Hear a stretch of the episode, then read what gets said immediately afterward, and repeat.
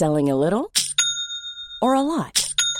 Shopify helps you do your thing however you cha-ching. Shopify is the global commerce platform that helps you sell at every stage of your business. From the launch your online shop stage to the first real-life store stage. All the way to the did we just hit a million orders stage.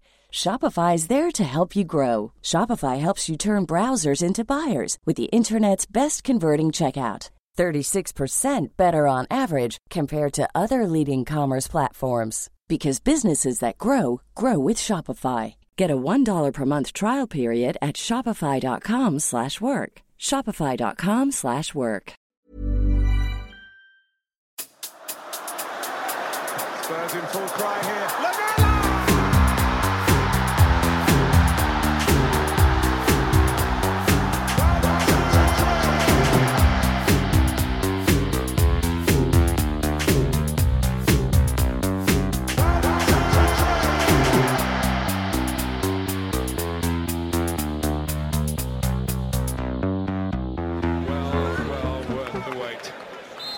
Welcome, listeners, to The Extra Inch.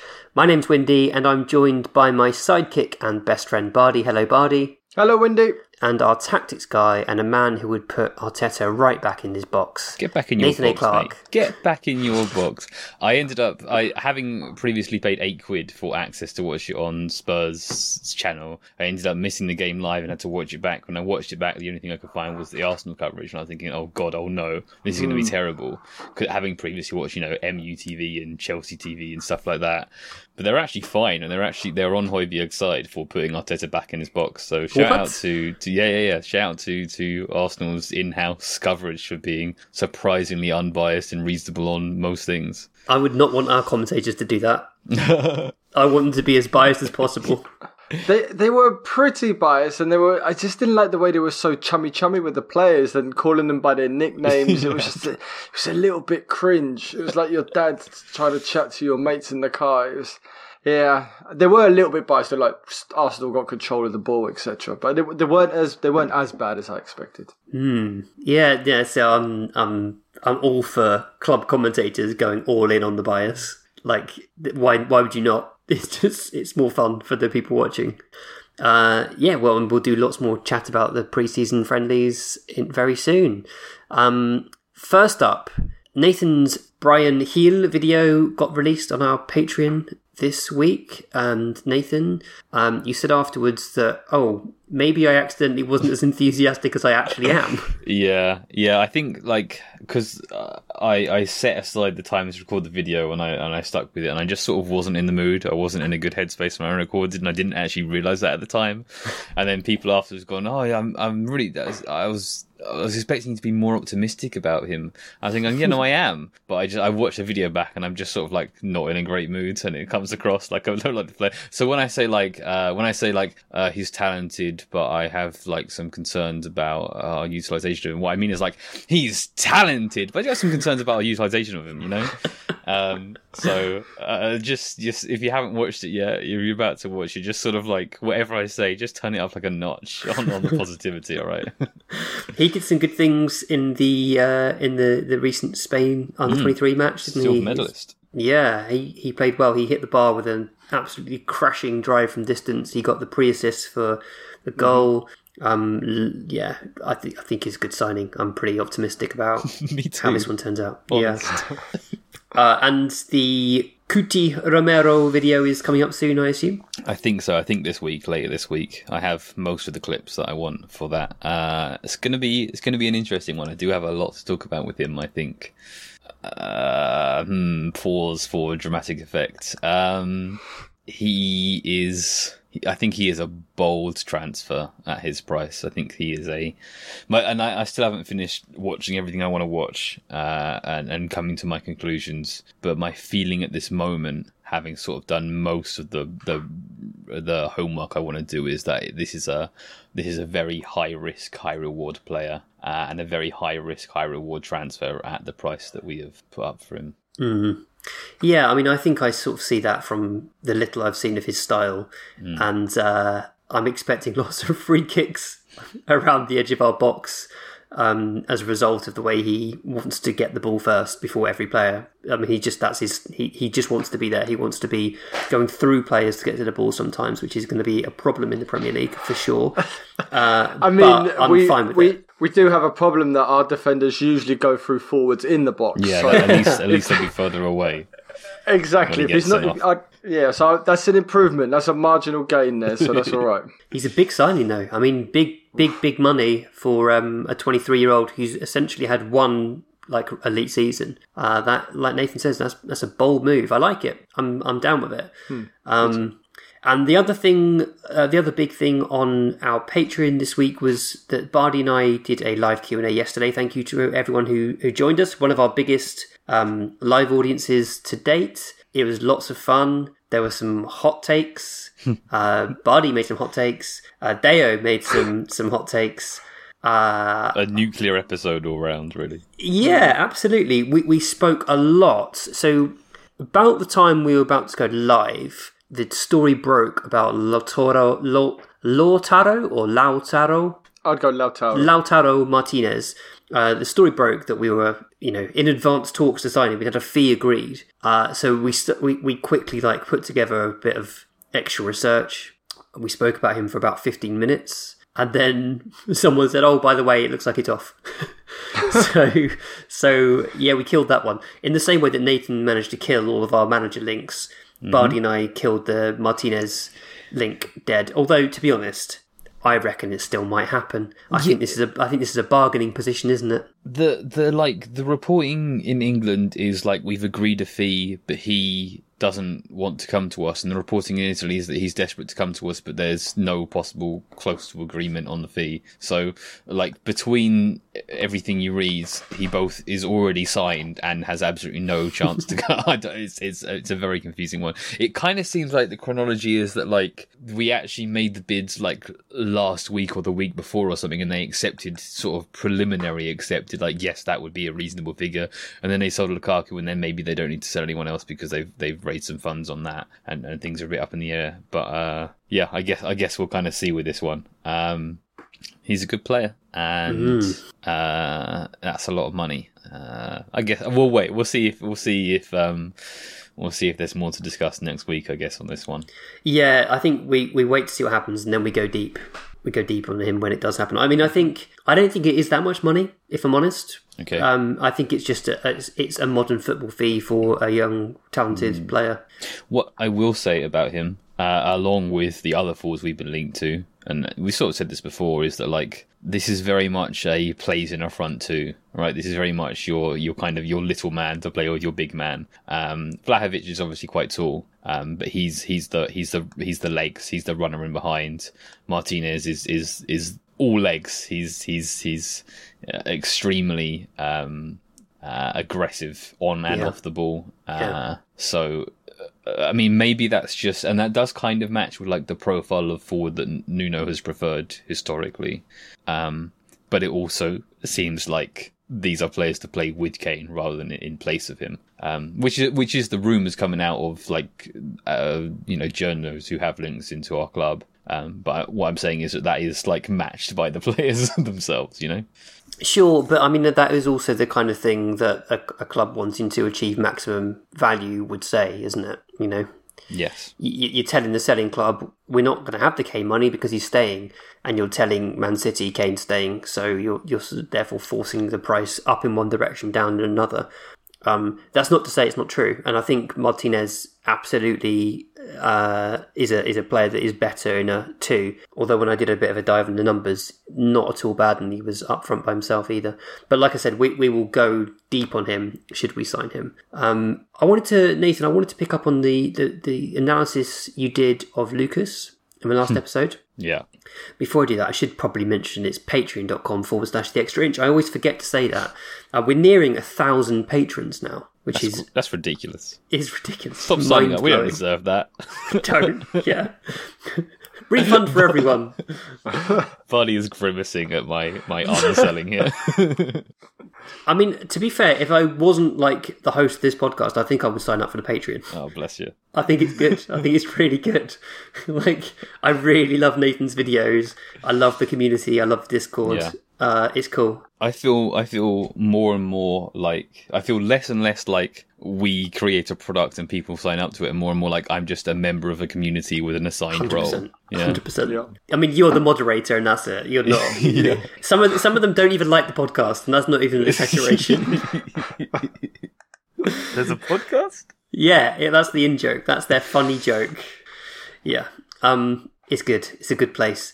So your Lucas analysis, Nathan. I liked Harry Brooks's sort of comeback on that on Twitter. I don't know if you had time to see that. So yeah. Harry said that he really enjoyed the analysis. He disagrees on one part, which is he thinks Lucas can essentially do his thing or not do his thing against any level of team. It's simply a case of his spatial awareness being terrible. Yeah, I think that's fair enough. Yeah, because we have seen him, have great games against great sides, and we have seen him drop like a 4 out of 10 against League One sides. I definitely think that there's a correlation. Like the more space there is, which you're going to see against weaker sides, or the more time there is, which you're going to see against weaker sides, the better he's going to fare. But like, yeah, he's always going to be very up and down, regardless of who he's playing against, for sure.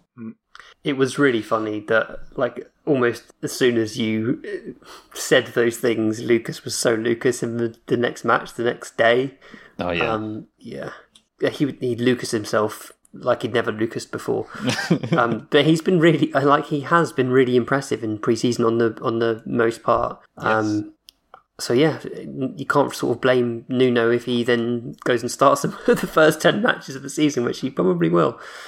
One other thing before we get into the football, I just want to briefly touch on that happened sort of after we recorded last week. There was this sort of storm with TalkSport and an anti-Semitic comment that made it onto not the live radio show, but the stream of the show, the video version of the show. And I don't think I really want to wade in too much on the anti-Semitism debate because I'm not a Jewish person and I feel like there are much stronger, better voices to do that. But I just wanted to send some solidarity to our Jewish fans, Jewish listeners. I know that a lot of them found that whole thing really difficult, and no doubt, it was clear why they found it so difficult. It was horrific that was aired in some way, if not live on the show. So solidarity to you. If you felt that, as I'm sure many did, let's talk pre-season football. So we've played Chelsea and Arsenal. I was very much against this series of games. I was not keen on the concept of us playing two rivals in pre-season in meaningless friendlies, but I think it's fair to say they weren't meaningless to the players. There were some spicy challenges going on in both games, and the players seemed really up for it. And I must say, I've thoroughly enjoyed watching both of them in the end, and it didn't bother me that that they were pre-season, as it turned out. Bardi, any takeaways from Chelsea and Arsenal? I'm a bit like you. I was a bit doubtful about the point of doing this, but I guess with no tours happening, they kind of need money spinning pre-season friendlies, and it involved very little travelling. But they were much better games than I thought, and had it been a league game, getting a 2-2 at Chelsea and beating Arsenal at home would be jumping for joy. Heck yeah! So there are positives to take from both games. There are concerns from both games, but we acquitted ourselves pretty decently, and I'm feeling better now about Tottenham than I was before these series of games. Yeah, me too, for sure. So if you don't mind, if just drill a little deeper, what would you say are the concerns that come to mind for you? Well, my concerns were the defence. I was always a little bit worried about that, but I think the balance that Tanganga gives us at right back with Reguilón is pretty good and pretty. And I like the look of that. I thought Skip and Højbjerg, I think there's something there with those two. And Dele has been pretty good. I've been a little bit concerned about Dele. I thought Dele might be over as a Tottenham player. I'll always like to get a bit dramatic. And I've liked what I've seen from him. So and also Sonny through the middle has looked okay as well. So there's positives there. There is life after Kane, even though I don't think Son through the middle should be our long-term solution to this. I'm pretty confident that we're not as bad as I thought we might have been.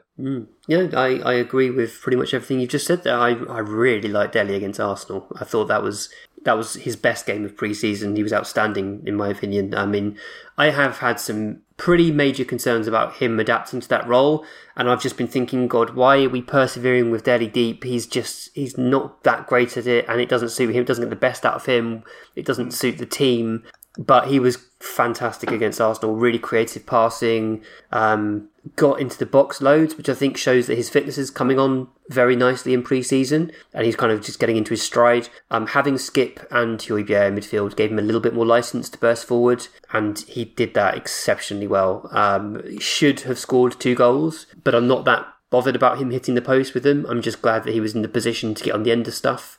I'm much more optimistic about him playing as part of a midfield 3 generally. Loved watching 2 nutmegs as well. The nutmeg count that grows. 1 on the left, 1 on the right. Gorgeous stuff. Yeah, it was a good performance against Arsenal. Tanganga was fantastic at right back. Yep. You know, I've been very clear in the past that I think Tanganga needs to play centre back. I still believe he needs to play centre back, but I also think he might be our best right back at the moment. He was really, really impressive. And Bardi, you said in the Q&A just before kickoff, a hot take about Sanchez, and you think he could end up being a good partner for Romero. Sanchez had a fantastic match against Arsenal. Sanchez he's coming back. This is the season he returns. And when we put Romero alongside him, that they're going to do things. I'm full of confidence in that. I just think Sanchez is lacking a partner. Because for Colombia, he plays totally different. When he's got Jerry Mina alongside him, he plays like a totally different defender, much more composed, much better. At Spurs, we know what Sanchez is. He's been wobbling all over the place. But I do believe put Romero alongside him and we may have something there. But yeah, much better than anything Dier or Rodon could muster. Sanchez, I'm all in for the Romanches, as I'm starting to label it. Wow, okay. So don't sell Dave is my hot take. Keep him. Yeah, I mean, I guess it depends on what offers we get for other players, because it did seem like the Sevilla-Sanchez transfer was pretty much nailed on in terms of us balancing the books this summer. But yeah, maybe not. Nathan, I thought there was much more tactical variety against Arsenal, and in fact against Chelsea too, certainly in the second half, in terms of us showing a knack for being able to defend. When Arsenal had lots of possession, we sort of bunkered in, defended deep, restricted them to long-range chances, but then came out and played in the second half, and there was some nice sort of counter-attacks, very quick, energetic counter-attacks. What did you think tactically across these 2 games? Well, I mean, first of all, I really disliked the idea of these games. I really didn't want to see him. I was certain that there would be injuries. I thought that they weren't going to be played at an appropriate pace for pre-season. The Chelsea game wasn't. The Arsenal game was. Oddly, the more heated of the 2 rivalries was the slower paced, easier, calmer, more pre-season like game for whatever reason. I definitely think I probably feel better about them because of the results, which is stupid because that's not what pre-season should be about, but that's fine. We didn't end up playing all out for the result. We didn't refuse to bring kids into the game. Chelsea bringing in their youngsters is what was a major part of us getting a draw out of it. The whole thing's kind of silly. I still dislike the idea. I still think it's inappropriate. Jack, to Trunk of Rule the Roost, referred to it as the marvelification of football, which I think is a spot on. That's accurate. Yeah. That's a term. So, but it wasn't as bad as I thought it was going to be. There weren't any catastrophic, pre-season injuries or anything like that. And we didn't lose, so I feel like that. But yeah, in terms of tactics, so we saw more slow possession, we saw more playing gradually through the lines. That was more so against Chelsea, but also to an extent against Arsenal. And of course, we saw us letting the opposition have the ball and playing on the counter against Arsenal. We did a better job in that game than we had done last season under Mourinho in terms of not dropping all the way back into our box, right? Keeping out the low block most of the time. But I still thought we got a little deeper than I wanted us to. I think we still got 10, 15 yards closer towards our own goal than I would have preferred and less winning the ball in front of, between our midfield and forwards, which is sort of the idea with Nuno especially. And I thought that when we did get pushed very deep, our wingers defended outside our fullbacks, and we can get squashed into like a a 6-3-1, which I didn't really like. I prefer the wingers sort of inside there and then move across the width as more of a unit. But definitely some threatening counters, some interesting counters, which again is kind of last season, you know, good moments and the like. And I also think, like, you've sort of already mentioned Dele playing as the more advanced of the midfield three, which I liked, but we also saw, like, we got to see Skip as the number 6, which I wanted to see. We got to see Bergwijn on the right, which I wanted to see. We got to see Tanganga in the defensive right back that I wanted to see. So I definitely feel like this was Nuno sort of been holding some of his cards close to his chest with not specifically selections, but specific personnel usage that he's been experimenting with, and this seemed to me the decisions for the lineup in the Arsenal game definitely seemed more like what I wanted to see, but also what made most sense, and therefore might be what he was just sort of waiting at the last moment to sort of trial out. Definitely Dele looks better playing as the most advanced of the midfield three. I really liked seeing him get close to the goal and arrive in space and drive attacks and do that sort of stuff. Lots of praise for Tanganga. I thought he was good. I wasn't completely blown away like some people were. Nice assist all the same. The thing with Tanganga and like him going on loan is like, we want to bring in Tomiyasu to play this defensive right back role. We have a player. The only player we have at the club who does that is Tanganga. He's doing it pretty well. If not brilliantly, you know. So for me, it makes so much sense to like ditch out Aurier, keep Doherty as like the when we want to attack down the right option, and then keep Tanganga as the alternate for Tomiyasu as a defensive right back. He can also cover centre back as and when needed in conference or whatever. It seems like a weird timing to want to loan Tanganga out. This seems like a good time for him to be in the squad. I don't know. Lots of takes for two games. Do you think the fact that we're going to loan out Tanganga is just because Nuno doesn't want to go into the season with essentially three centre backs and that many three right backs and that many centre backs? He just needs to thin the squad out, and nobody wants Aurier or Doherty. Yes, I do think that's the case, but I think get rid of Dier and Sanchez, basically. Just do that is obviously not that easy, but I would be looking for freshness, just generally. And it's less about specifics of play and like what are the strengths and weaknesses of Dier, what are the strengths and weaknesses of Sanchez, etc. It's more about like just move on with the old and bring in the new, and that's Tanganga. He counts as new for now. And look to get in minutes. I guess it's like he wants to go and play centre-back. He's not going to get to play centre-back for us at this time, so he has to play centre-back elsewhere. But I would just say, look, take the minutes at the club playing defensive right-back. It's kind of like a centre-back, you know, in that Tomiyasu-type role. And then the minutes of centre-back will come down the line. I think I don't know. It's an odd one, but apparently he's turned down the loan anyway, so I don't really get what's up. Yeah, that's it. I mean, if I were Tanganga, I would absolutely back myself to play centre back in the Conference League and do a really good job of it, and eventually try and force myself into the first choice 11. Because if you think in the Europa Conference League, we'll probably have Tanganga centre back with Rodon, and then Doherty right back. So Tanganga's going to get lots of games at centre back if that's the case. And I think he would impress because he's a really good player. And if he can maintain his fitness, that puts him in contention for first-team centre-back spot, which is absolutely up for grabs in my eyes alongside Romero. You know, he does seem to like Dier, but I do think Nuno will learn quickly that there's not like much between Dier, Sanchez, Tanganga, and Tanganga's got the much bigger upside. And Rodon, you know, we really like Rodon. I would absolutely choose Rodon, but it doesn't seem that's going to be the case, at least at the start of the season. No, I think give that one time. I also think, like, if we bring in Tomiyasu to play right back, yeah, he's also going to make himself clear as a very good defender. Sure.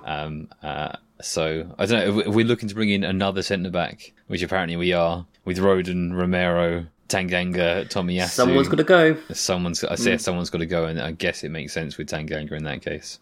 Yeah, but then if Sevilla come in with 25, 30 million for Sanchez, that would be very hard to turn down. Sure.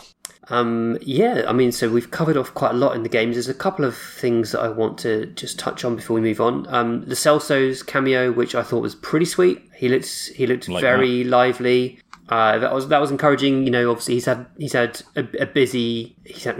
no break essentially. He's had no break at all. He's come straight back and been involved straight away. Do you think it's a little early for him to start against City. My gut feel is he'll be on the bench. Yeah, I think so. Mm. Yep.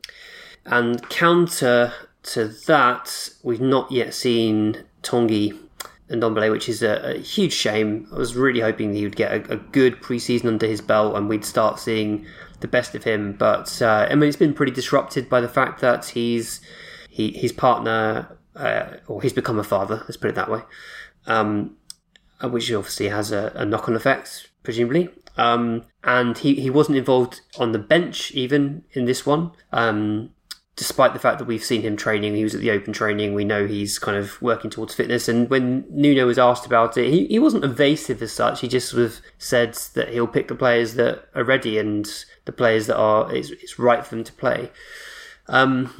Nathan, are you worried about Ndombele at this point? Yes, but I already was, because I had heard things that I can't say much about.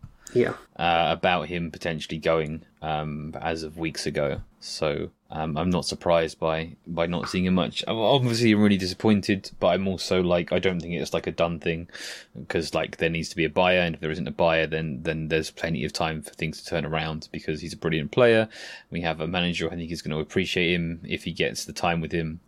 We have a better fitness structure that's going to suit him. So there's concern, but there's also optimism with Ndombele, but the optimism is sort of going to take time to have any kind of fruition. It will take like the window closing and then him getting his head down and some fitness work, and then maybe by sort of November we're seeing him get regular minutes again, and I think that'll be really good. I think that'll be really, really good. I think that you know, finally there will be the right situation for him to really blossom. It's the ideal team shape. Yeah, the 4-3-3 is so good for him, playing as the deeper as the two central midfielders, playing that early pass into areas in that aggressive way that just suits him so much. Mm-hmm. But we need the right scenarios. We need to keep him for the rest of the window. So the reports as of like a couple of hours ago that he wants out, which kind of makes sense of what I've heard, and our lack of seeing him. Spurs fans are angry with him for wanting out for the third time in the row, but it's like at no point has it been good for him. You know, at no point has he been having a good experience at Spurs, so I don't really hold that against him too much. I wish that I do think there's a lack of applying himself, even though he wants to go, and I want to see more of that. But I think that it's finally gonna, if he stays, which I do think he will, that there will finally be the right opportunity for him to show us what he can really do. The thing that really bugs me about him is the unending narrative about and judgment on him as a person, which I think is unfair. None of us know what's happening, what's going on, except for what we saw on All or Nothing. And there seems to be so many people wanting to sort of make statements about what he's like, how he is as an individual, which is like, just there's no need. Just see the situation for what it is and allow it to be, and then, you know, like Nathan says, we might have a fantastic player on our hands, or he might leave and we're all disappointed and we think what a waste of time and money, you know. But I don't know why there's a need to sort of write him off as an individual, as a person, and certainly to me, in my mind, it appears that he's under closer scrutiny than other similar players, which I think is unfair. Bardi, what do you think about Ndombele? I have my concerns about him as well. And I agree with you. We shouldn't be making assumptions about his personality and everything else that goes on. But there is there's the obvious here that we've gone through the pre-season and he's not match fit. He's not gone anywhere this summer. He hasn't had the Euros, the Olympics, Copa America, anything else like that, and he's still not ready to play football. And that's where the concern comes. I'm basing my judgment on the fact that he's not on the bench and he's not in the starting lineup for a pre-season friendly, and that's not good. That's not good for Tottenham. It's not good for him. It's not good for Tottenham.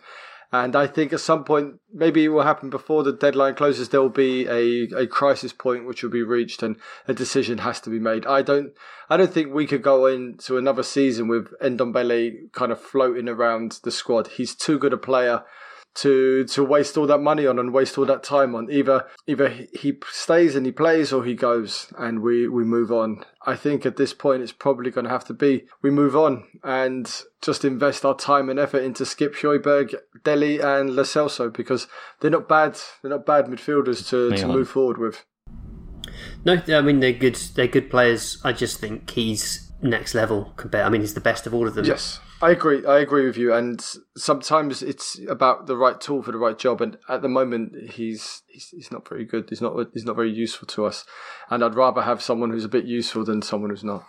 I'd love to know what Nuno thinks of him and the situation. I'd love to be able to ask that question. I mean, Nathan's already hinted that we sort of had murmurings of him potentially leaving, which implies to me that Nuno isn't fully sold on him, because I don't think he would even allow that conversation to take place if he was going to make him like an integral part of a team, and that concerns me, to be honest, because I do think the system is ideal for him. I think if Nuno will look at it like this, if he can get money and get wages off the transfer bill and invest that into a position where we're a bit kind of hard up, then I think he'll do that. I think he'll move on, because like we already mentioned, we have plenty of cover at centre mid. Yeah, so we wait with bated breath to see what happens.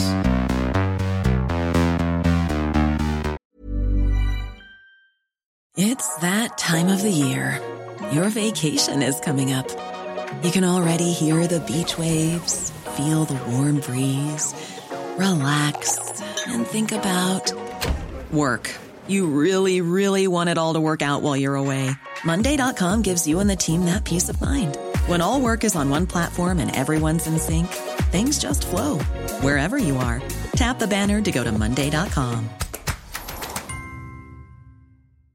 Ready to pop the question? The jewelers at BlueNile.com have got sparkle down to a science with beautiful lab-grown diamonds worthy of your most brilliant moments. Their lab-grown diamonds are independently graded and guaranteed identical to natural diamonds, and they're ready to ship to your door. Go to BlueNile.com and use promo code LISTEN to get $50 off your purchase of $500 or more. That's code LISTEN at BlueNile.com for $50 off. BlueNile.com, code LISTEN.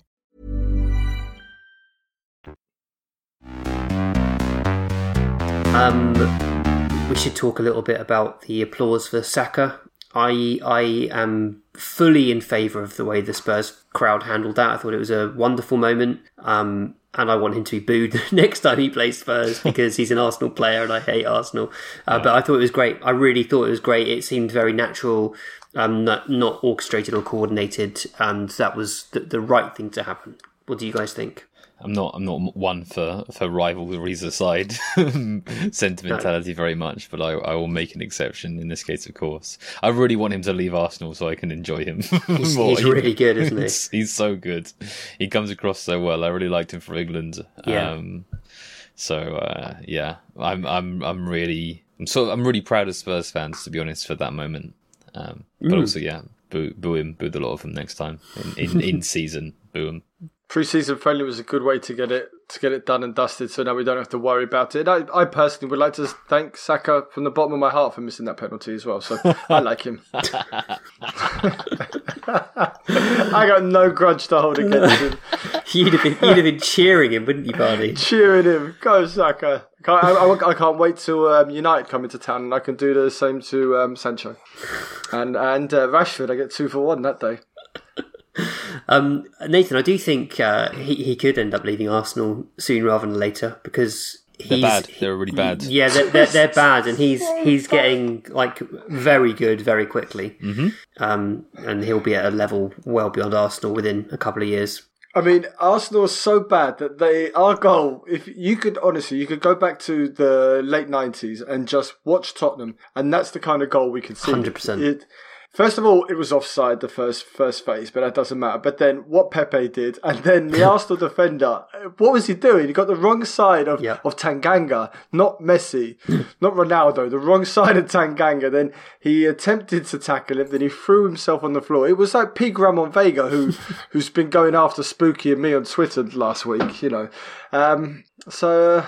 Yeah, that was bad. And they're just not very good. And you beat Arsenal, just let them have the ball and they'll just beat themselves. They're a terrible, terrible football team.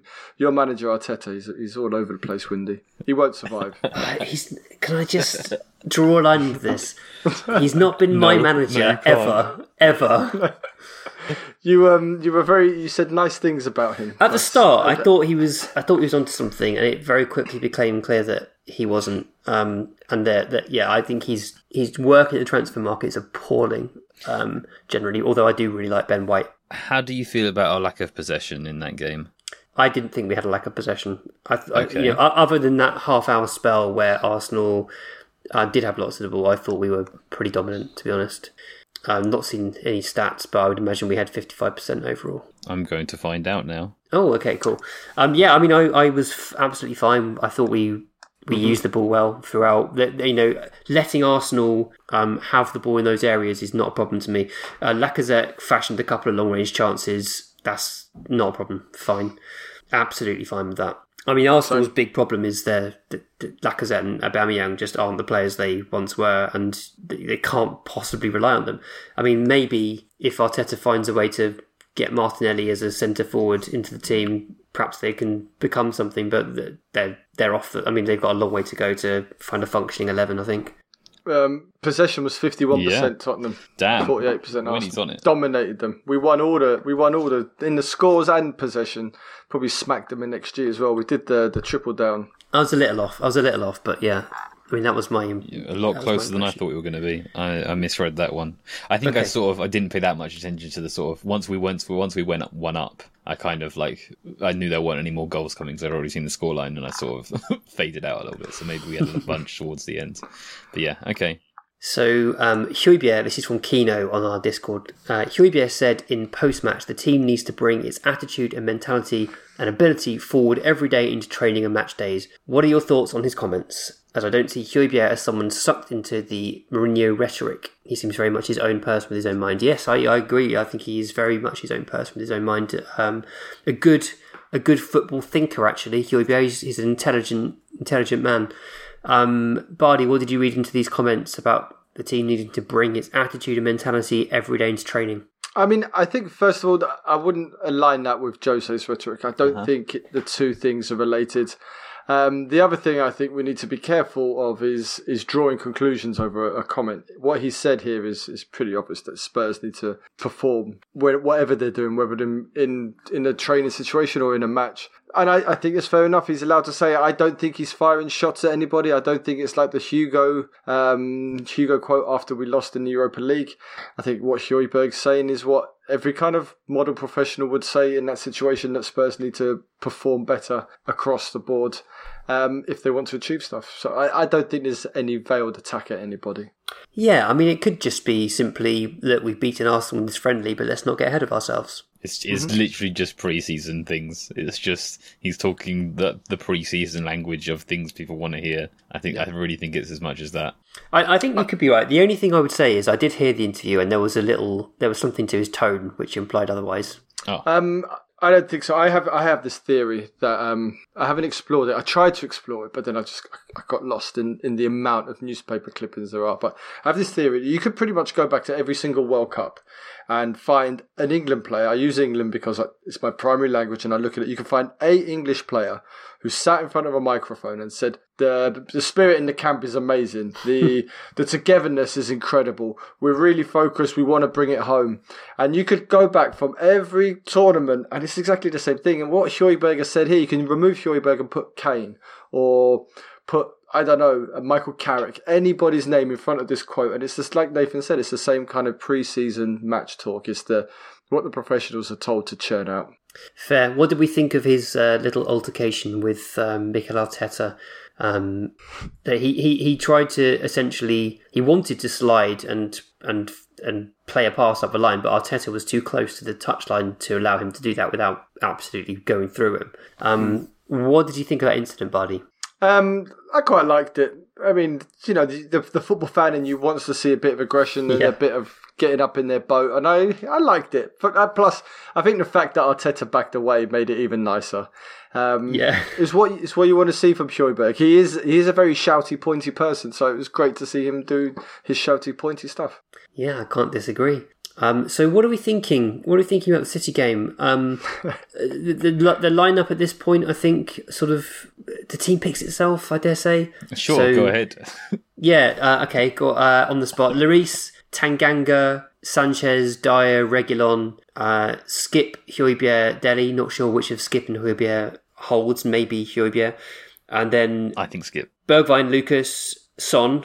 But which side Bergwijn and Lucas play on, I think, is up for grabs, and Nuno's had a look at both of them on the right and both of them on the left. I would probably edge towards Lucas right, Bergwijn left, but I would prefer Bergwijn on the right, personally. Yeah, that's where I am. Yeah, same 11, Vardy? I think so, with Lo Celso introduced if things aren't going to plan, and perhaps a change at right back if things aren't going to plan. I don't think we've got much else that we could do right now. Well, apparently we can pick Kane. Apparently he's in contention. He will train with the team once or twice before Sunday and is therefore available for selection. Do not pick Harry Kane. Do not, under any circumstance, pick Harry Kane. Tell me why. Yeah. Because he's not been involved in any of our pre-season, so he's not acclimatised to our tactics approach. He's not up to speed fitness-wise.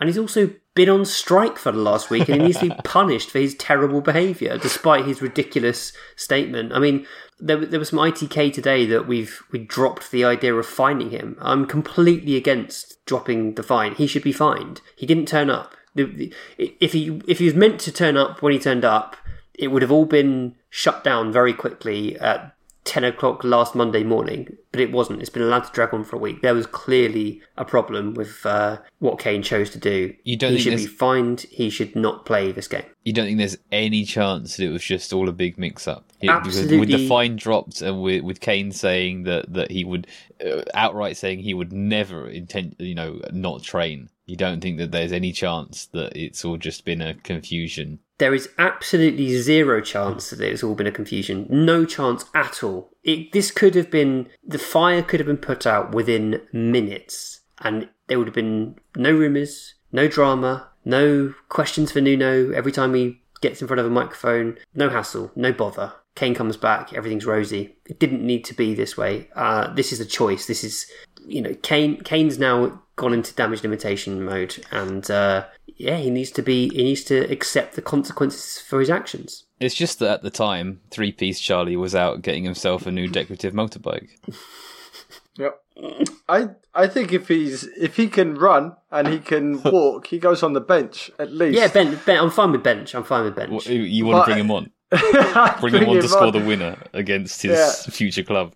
Like in some ways, benching him is more punishment because you know how much he would want to play if he declares himself fit. Yeah. To be honest, I think Scarlett would be a fine sub to have. We could probably have both on the bench. We're allowed 9 players on the bench now. Let's not put a child on the bench to play against Manchester City. If Harry Kane is available, he goes on the bench, and I would be tempted to play him. Plus, it'll be proper box office, Windy. I can't wait to be at the stadium and see drama. Kane. The drama. Sky. Can you imagine Sky? I would love it. Such a messy bitch. Harry Kane Day. Harry Kane Day. He played the Champions League final when his legs were in bits. Mm. He was playing in the Euros 4 weeks ago and he was fine. But that's why he shouldn't play. He's had a few weeks rest of smashing a golf ball around, and if he's available, then he gets on the squad. And I wouldn't be against him starting because he's Harry Kane and man scores goals. Windy. Mm. Hmm. Plus, to see your face as well would be quite nice. I would not be happy with Kane starting at this point. Like, I just think it's so awful in terms of leadership. He's going to come off the bench, score the winner, kiss the badge, and everyone's forgiven and everyone's forgotten, and it's all back to how it was before. Exactly. Winning football matches washes over everything. They put this whole country through the pandemic. All the bad stuff was happening, and they just put football on TV, and we just forgot about it. God, yeah. We are so stupid. Yeah, you've seen The Gladiator. That's what they do in The Gladiator. Just do 100 days of people killing each other, and we all forget about it. opiate us up. Yeah. So do you genuinely think Kane could start? No. No. Being serious here, being proper extra inch, I don't think so. But the fighting cock in me says fire Kane into the starting 11. And I don't know about you, but I think we're playing City at a good time. So the reason I say that is they've got lots of fitness issues. So they're not going to have Foden. They're not going to have De Bruyne. They're two of their key creative players. Grealish has only just joined, so he's not acclimatised to their tactics, their style. They didn't look all that good against Leicester in the Community Shields. Leicester sort of showed that City in this form are quite easy to play against, quite easy to kind of hold at arm's length. And I'm not saying we're going to beat City, because City are really good and have lots of good players, but I think it's a good time to play them, and I wouldn't be surprised if we get a draw. I think it's the perfect time to play City before they get up to speed, before they got everyone back and they find their rhythm. We saw last season they were susceptible early doors. So I think, if you're going to play City, play them first match of the season. Another Bergwijn goal against City would be pretty sweet. Mm-hmm. Yep. I'm not sure where Edison was. Is Edison still on leave? Because Stefan is an awful goalkeeper. Do you know what? It's like a part of me just knew you were going to go in on Stefan then. I just felt... He's not good. He's really not good. And he's American, yeah? It's strange, because Americans normally pretty decent in sticks, but he's not good at all. So shoot. If we play, just shoot. Just do, like Chelsea did with Galini, just fire at him. Every time you got the ball, shoot. And that's why Kane should play, because that's one thing he can do really well. So we've got a couple of questions about transfers. This is from Curtis Blank, who says, actually it was sent just before Cuti Romero was announced. He said, with the hopefully finalisation of Romero and the talks for the need of another centre-back, should we be looking at a Premier League player or a player with Premier League experience, and who should we be going for? What do you think, Bardi? Do you think, alongside Romero, who's obviously coming from a completely different league, do we need to bring in, if we're going to bring someone in, someone with experience in the Premier League? I'm just not sure how much value there is in Premier League players. Your friend Ben White, I don't like him too much, and he was more expensive than Romero. So I just think there's a markup on Premier League players, and I'm just not willing to play. I think Romero is an excellent defender. Had he already been in the Premier League, you'd have to put another £20-30 million in. So I'm quite happy with Spurs going outside the Premier League again. How about you, Nathan? Do you think we need someone with leadership qualities, and ideally should that be someone from within the PL?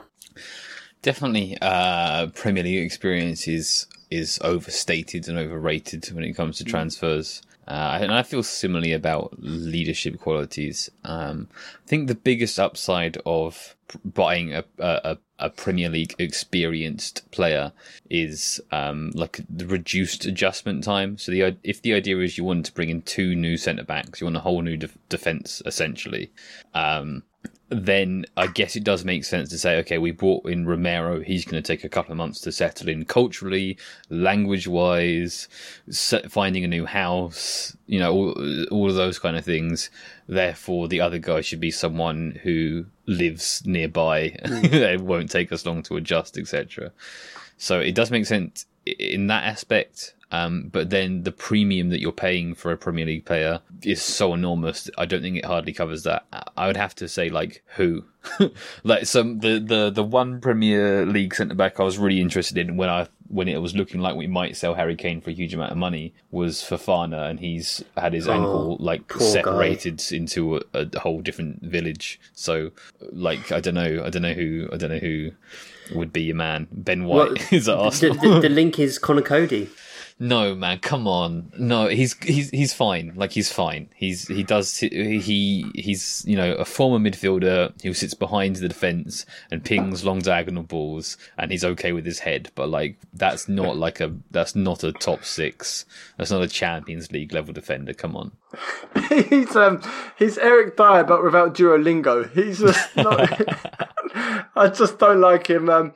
The other one that often gets talked about is Nathan Ake, and he's been through way too many injuries. Mm-hmm. Laporte would be interesting, but I'm not 100% sold on him. So maybe Laporte and Romero could be something quite exceptional, but obviously that would mean losing Kane, and I'm not sure I'm willing to take that hit right now. I like Laporte. I mean, so I kind of agree generally with the point about leadership qualities. However, I do make exceptions for centre-backs because I think it's one of those positions where having the ability to organise and talk is so important, and you need one of your centre-backs to be sort of quite dominant in that respect. Romero comes in not speaking English. That's not going to help in terms of organising a backline. He's also incredibly young, so I'm going to play a little game with you both. I'm going to play guess how old Christian Romero is in relation to other members of our squad. Do you think Cuti Romero is older or younger than Tongi and Ndombele? Younger. Yeah, he's younger than Ndombele. 1 year? Or is that too specific to ruin the rest of the game? Yeah, exactly. Okay. Do you think he's older or younger than Steven Bergwijn? Is he the same age as Steven Bergwijn? He's close in age to Steven Bergwijn. He is younger than Steven Bergwijn. Okay. Do you think he's older or younger than Joe Rodon? He's younger. Joe Rodon's older than Romero. He is younger than Joe Rodon. Yeah. Do you think he's younger or older than Cameron Carter-Vickers? He's younger than Cameron Carter-Vickers. He's younger than Cameron Carter-Vickers. So, do you think he's younger or older than Alfie Whiteman? He's older than Whiteman. Yeah, he's sure. Just older than Alfie Whiteman. He's 6 months older than Alfie Whiteman. This is a young footballer. He's 6 months younger than Rodon and Bergwijn. 8 months younger than Ndombele. This is a young player. He's played a couple of seasons at the top level, but like one elite season. I personally think it would not be a bad thing to have a sort of more experienced talker, leader alongside him. I especially if you're going to play like Tomiyasu, who's also young at right back. Reguilón's not like the most vocal of fullbacks, so I think it would be helpful. And I can see why Dier has been getting some matches in pre-season because he is a leader, he's a talker, he's someone who organises. We saw him against Arsenal marshalling the back line a lot of the game. He was the one with the responsibility to do that. I mean, so if you play Reguilón, Sanchez, Romero, most of your back line speak Spanish anyway, so English could not. Yeah, I mean that's a good point. That's a good point. Tanganga's going to have to just muddle through. Yeah, and what's Tomiyasu's English like? I've got no idea. How well he speaks English. I presume he'll speak Italian because he's been playing in Italy. And I guess Romero speaks Italian. Yep. Or some Italian at least. Aaron says, why do we see time and time again big clubs dishing out huge money on players like the 100 million plus on Lukaku, for example, where there are plenty of examples of ways to spend money smarter? Nathan, why is that the case? Because they're really stupid. You cannot overestimate football clubs. Like, I don't know how many times it needs to be made incredibly clear. The people who run football clubs, and okay, we'll do this, not just football clubs, but major corporations are not smart people. We do not live in a meritocracy, right? The people who are chairmen of, and not entirely, there are a handful of exceptions, you will find them. But the vast majority of owners of major clubs have stumbled into them by accident and will sign players because an agent has sent them a YouTube compilation, having ignored what their scouts have to say. That's why. That's the main reason why. Nathan, why do you hate Lukaku so much? I don't hate Lukaku. I think Lukaku's brilliant. That's my entire point. He was incredible. He was incredible when Chelsea sold him for 30 million. They should have kept him. They should have kept him then. That's my point. Not that he isn't great now. He is great now. He was also great then. That's the stupidity of you know, a club like Chelsea is selling Lukaku in the first place. The thing is, they can afford to do this, can't they? That's like That's the disgusting fact about the situation. They can afford to go, okay, maybe he's not good enough now, sell 30 million. Oh, he's definitely good enough now, buy 100 million, and that 70 million means nothing to them. And then on the book say they turned a profit. Yeah. Yeah, absolutely. I mean, Lukaku's very, very good player. He's a very good player, and if you're Chelsea and you need something instant who's just going to slot in straight away, then it kind of makes sense for them. The same kind of way that City went with Grealish. It's not they've got plenty of players to develop and everything else. They're just going out and buying a ready-made product, and I think that's what's happened. If you're gonna make a dish, you could probably make a curry for cheaper than going out and buying a pre-made Marks and Spencer's ready meal. So that's the kind of thing. These big clubs, they just want to throw in a player and not worry about it. Whereas Spurs and Leicester, for example, but Leicester, for example, are willing to go and explore and try out other players rather than just going for the complete dish. Yeah. But I think 100 million on Lukaku is good money. And I think Chelsea will probably win the league this year because of that. Same. Yeah. I mean, I think he could win them the league, definitely. Mm-hmm. I think they're already on track too. And they've got a ridiculously strong squad. Ridiculously strong. Yeah, it's I agree, a good signing for them, despite what seems on paper like a crazy fee. One more, and then we will wrap it up. So this is from Shekbom, who says, tactics question here, so I guess for Nathan, but also Vardy, given Italy's influence here. And thank you, Shekbom. I mean, for goodness sake, what am I, just the administrator of this podcast? Is there a structural reason that three at the back has been so successful recently? Just looking at teams like Tuchel's Chelsea, Inter, Atalanta, Brighton, Italian national team, Leipzig at times, the English national team at times, it seems like three at the back teams are defensively really solid, but also have good ball progression from wing backs and good chance creation. Who wants to go first on that one? I mean, Nathan can go first, but I'd just note that Italy won the Euros with a back four, not a back three. Wow.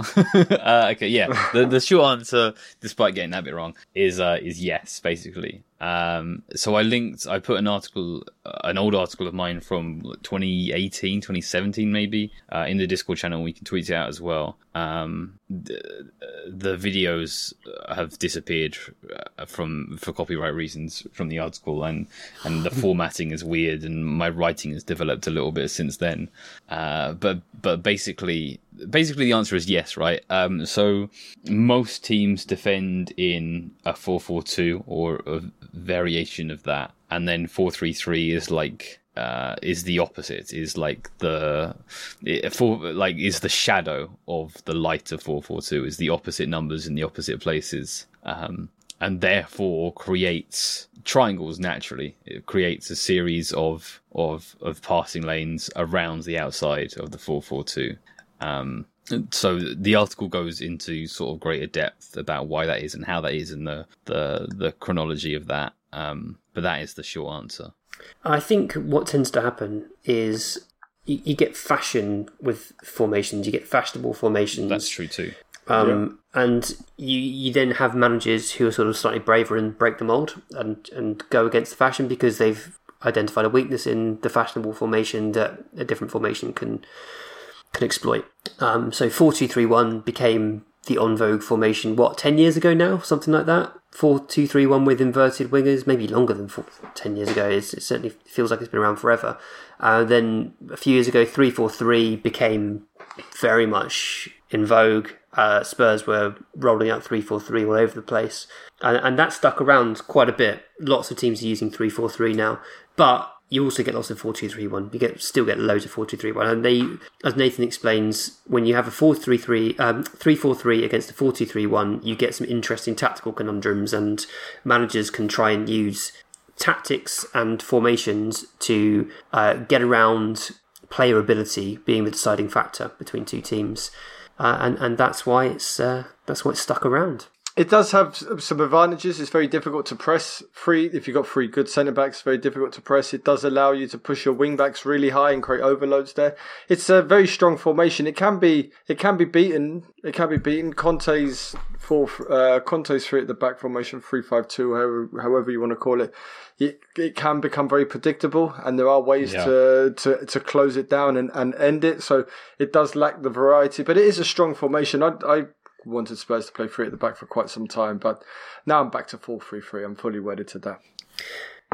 Bielsa, when he plays against a back four, which he does most of the time, he plays with a back three, and when he plays against a back three, he plays with a back four. He's always looking for that opposite. He's always looking for so if you play matching formations, you're playing man to man, and when you play dismatching when you play the opposite, you're matching men to space, and then the opposite space to men, right? And that's the idea. So if you lots of teams play in a way where they want to match player to player, and lots of other clubs want to match to space, and so what you're looking for there is going to depend on the style of football that you're playing, basically. But that's why it's popular, is because you get those, you get divisions, yeah? Mm, absolutely. Yeah, yeah.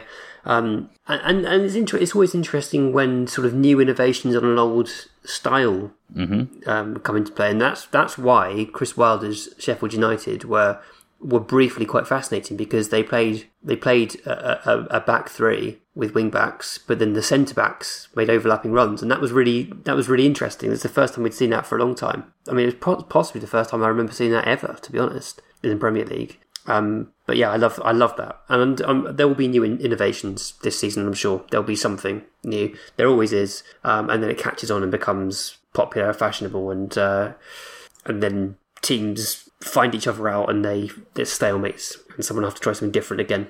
It's just how football evolves. I mean, I do think we'll see a different Premier League this season because of there's been a long pre-season. We haven't gone straight from COVID into a football season. I think the games will definitely be more interesting. I think the home factor, the home crowds being back, will again have an influence on games. I think last season it was it was a bit sterile, which suited some teams. It's like a Wimbledon when they put the roof on and you play Federer back in the day. He was incredible because there was no wind, there was no factors that could affect his game. But now with the crowds back, that might have I think it would definitely have an impact on home versus away again. Nice. I'm interested in whether either of you want to make any predictions for the coming season. Bardi, we've already sort of talked about Chelsea and their potential to win the league. Are there any other teams that you kind of think we should watch out for, or teams that at the other end of the table that you think might struggle?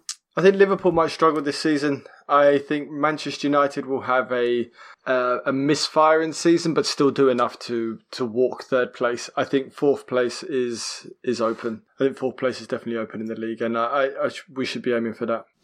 Nice. Well, Bardi, what do you think of Leicester's chances? I know you're always quite down on Leicester. No. I don't think Vardy... I think it was Ollie Saylor today on Twitter posted. He does his hot take for the year is Vardy won't get more than 10 goals, and I've got to agree with that. I think a lot will fall on Iheanacho's shoulders. I just don't see it with Leicester. I think... yeah, Daka looks good. This is the thing. Daka looked good against City, I thought, when he came good. On. He's really a very good player. Possibly, but I just think the way they've just designed themselves around Vardy it just won't work for them. I think they're going to have a hard time this year. I think the bigger issues are the injuries that they've had to the situation with their defence. They've bought really well, and they've bought really interestingly.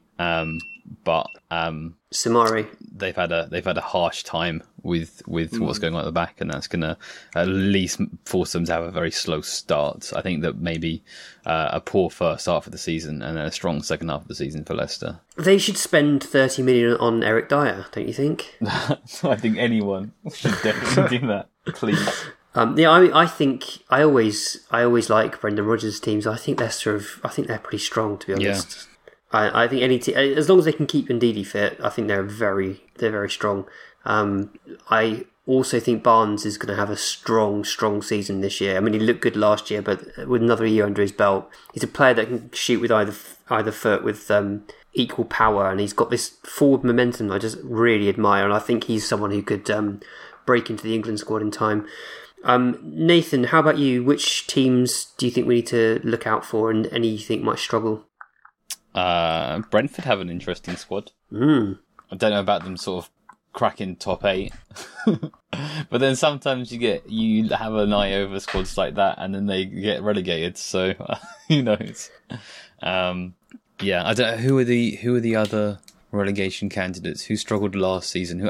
Palace are really interesting. So Palace have got this really, really old squad that has debilitated over 5 years because they kept hold of Zaha, wanting 80 million for him, which no one's ever been close to meeting.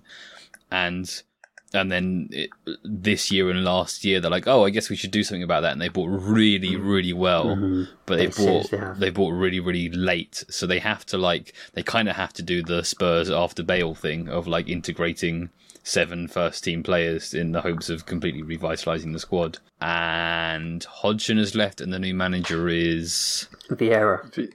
Interesting. Yeah, I don't know. That's a cursed job for him. So, good to see another ex-Arsenal manager struggling. I really like their recruitment. It's been great, but like, is it enough or is it too much, or what's the timing? How do they all gel together at once? It totally depends on how quickly Vieira adapts to being a Premier League manager. And that's a coin toss. But honestly, I think the squad's good enough to keep them up. I think it's a quality young squad now. Really impressed. I like the fact that they added Conor Gallagher as well to that, because he looked good for West Brom last year, and they did last year. They started lacking legs in the middle of midfield. That's why they've got rid of McCarthy, and I think MacArthur's past it now as well. So I thought I thought Gallagher was a smart bit of business for Palace, and I wouldn't be. I mean, Eze coming back as quickly as possible would be Gallagher, helpful. The blonde one. Yes, yeah. Ex-Chelsea. Yeah. Or currently is he on loan? Yeah, he's on loan. Oh, bastards. Yeah. So yeah, I think Palace will be okay. I'm interested in Brentford too. I think Villa are strong.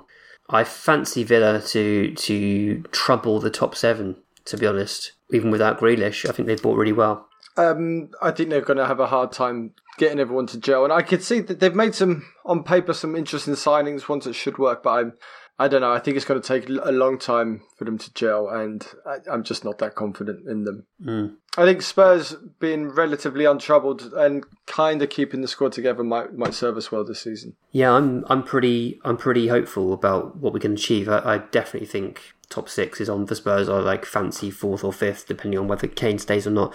I think Norwich are in big trouble, really big trouble. I think Norwich will finish bottom. Watford have got a good defence. Whether they've got enough goals in them, I'm not convinced. I think they could end up going down because they don't score enough. And then Southampton and Newcastle. Southampton losing Ings is huge. I don't think that can be understated. I think that is an enormous loss for them, and I reckon it'll be between Southampton and Newcastle for the final relegation spot. You've been listening to The Extra Inch. Thanks to Nathan A. Clark for production. Thanks to Bardi for being Italian. Thanks to Adam Gardner for the artwork. Thanks to David Lindmer for our intro music. You can find him on Twitter @DavyShambles and his SoundCloud DLindmer. Do check him out, he's great. Follow us on Twitter and Facebook @TheExtraInch. Email us via podcast@theextrainch.co.uk and subscribe via your usual podcast platforms. And if you do enjoy the podcast, consider leaving us a rating and review. That would really help.